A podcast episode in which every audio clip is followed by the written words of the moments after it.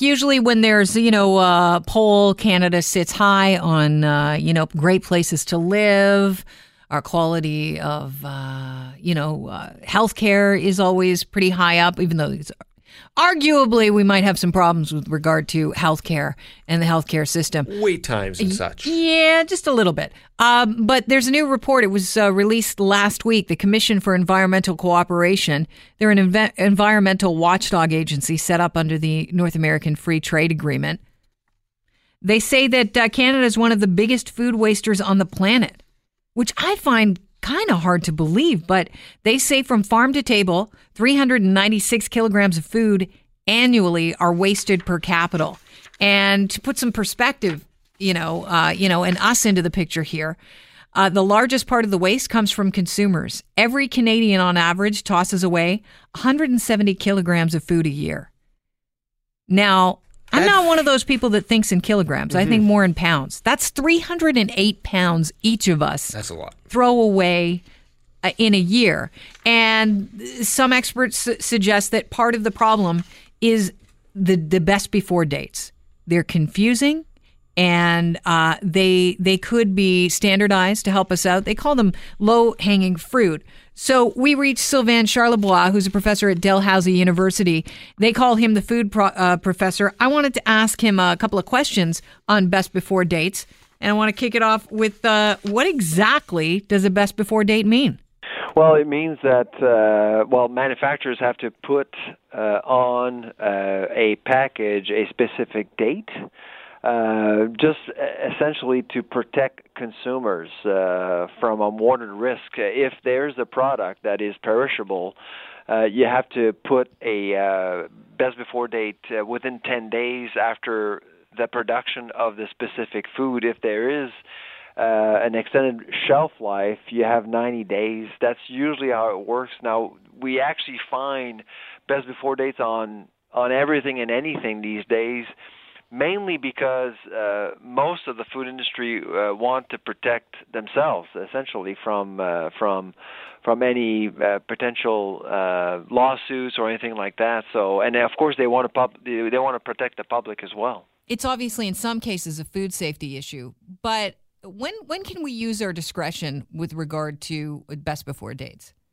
Actually, I would argue that it's a risk communication issue more so than anything. So, food safety is food safety. You need to manage risks uh, appropriately. But, uh, I mean, there are two instruments or two uh, ways of conveying uh, risks to the public. One are food recalls, and secondly, best before dates. Those are the things that we are most exposed to as consumers. Uh, so, when there's a food recall, we know uh, what products we shouldn't be eating or buying.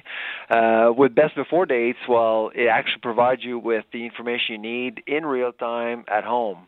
Now, the problem with that approach, of course, it's really it boils down to uh, just seeing the industry protecting itself and, and making sure that uh, consumers can protect themselves. But that does generate more food waste overall just because there's there's a lot of we well best before dates tend to uh, underestimate the actual life shelf or shelf life of a perishable product. Sure, and that's what I want to know. I mean, when I'm eating yogurt and it's got a best before date, sometimes I'll go, eh, "Well, it's yogurt. I'm gonna, I'm gonna push it about. I'm gonna smell it. I'm gonna taste it. If it doesn't taste too off or it doesn't have any kind of uh, funky mold growing on it, I might continue to eat my yogurt. You know, yogurt a week after the best before date. Is Yeah. there, is there a best before date that you should never mess with? You should Uh, really take it literally. I mean, e- essentially, if you if you have a very strong immune system, uh, you can go with the if in doubt, throw it out sort of approach. Right. Uh, the problem uh, for the food industry is that well, they're selling products to everyone, and a lot of consumers do have a compromised immune system. They don't want to take a chance, and frankly, they don't want consumers to take the chance on themselves that's really the trick. So if you are sick, if you're pregnant, if you have some sort of health condition, uh, if in the, the if in doubt, throw it out approach really won't work for you. So it really depends who you are and and what condition you're in. Right. I would imagine you don't mess around with the meat. No, no, and and I would say, I would say anything in the periphery, I would say you have to be a little bit more careful. So anything that's fresh, the dairy section, uh, the meat counter, uh, you have to be careful. So with produce, lots of recalls in that area as well. And so you have to be really vigilant when you actually are dealing with uh, with fresh products. Bakery less so. There's very rarely you have a recall uh, on on with with bread, so you can perhaps take a bit more risks. Sure, uh, I just bakery. toast it when I, you know, if my Yeah. bread is at past its due date, now it's toast. Exactly. And so you at home, you have uh, you have something uh, you can mitigate risks with a toaster. I mean, you can do that, but with other types of products, uh, there are there are some risks that maybe you don't want to take. Like what? Well, so with dairy, for example, that's really one tricky one. Uh, you you want to be careful.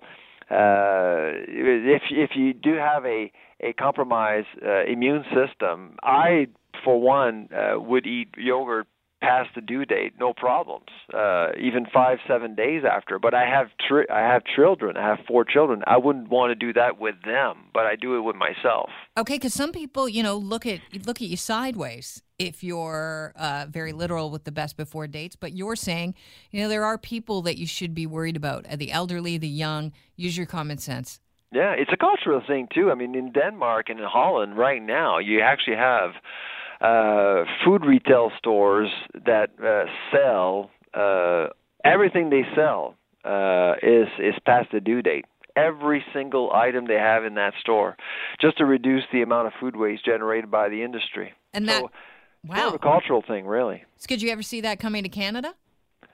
Uh, possibly. Uh, I think things are slowly shifting, but at the end of the day, I mean, I think what you need to do as an industry is offer uh, uh, decent pricing to consumers. If there is a bargain, why not? If if your yogurt that is uh, five days past the due date, half price, a lot of people would consider that. Sure, I buy it when it's ready to go. Honestly, I look for that 30% off sticker. I'm like, well, I'm going to eat that within three days. There's the due date is two away. I'm buying it. That's right. So aesthetics, uh, when, when buying time, of course, uh, there's there's lots of consumers do give a lot of currency to these to these features. But if you can actually save on food, uh, a lot of people can do that, afford to do that from a health perspective. Why not? I really appreciate your time today, Sylvain. Thank you so much for being here. No problem.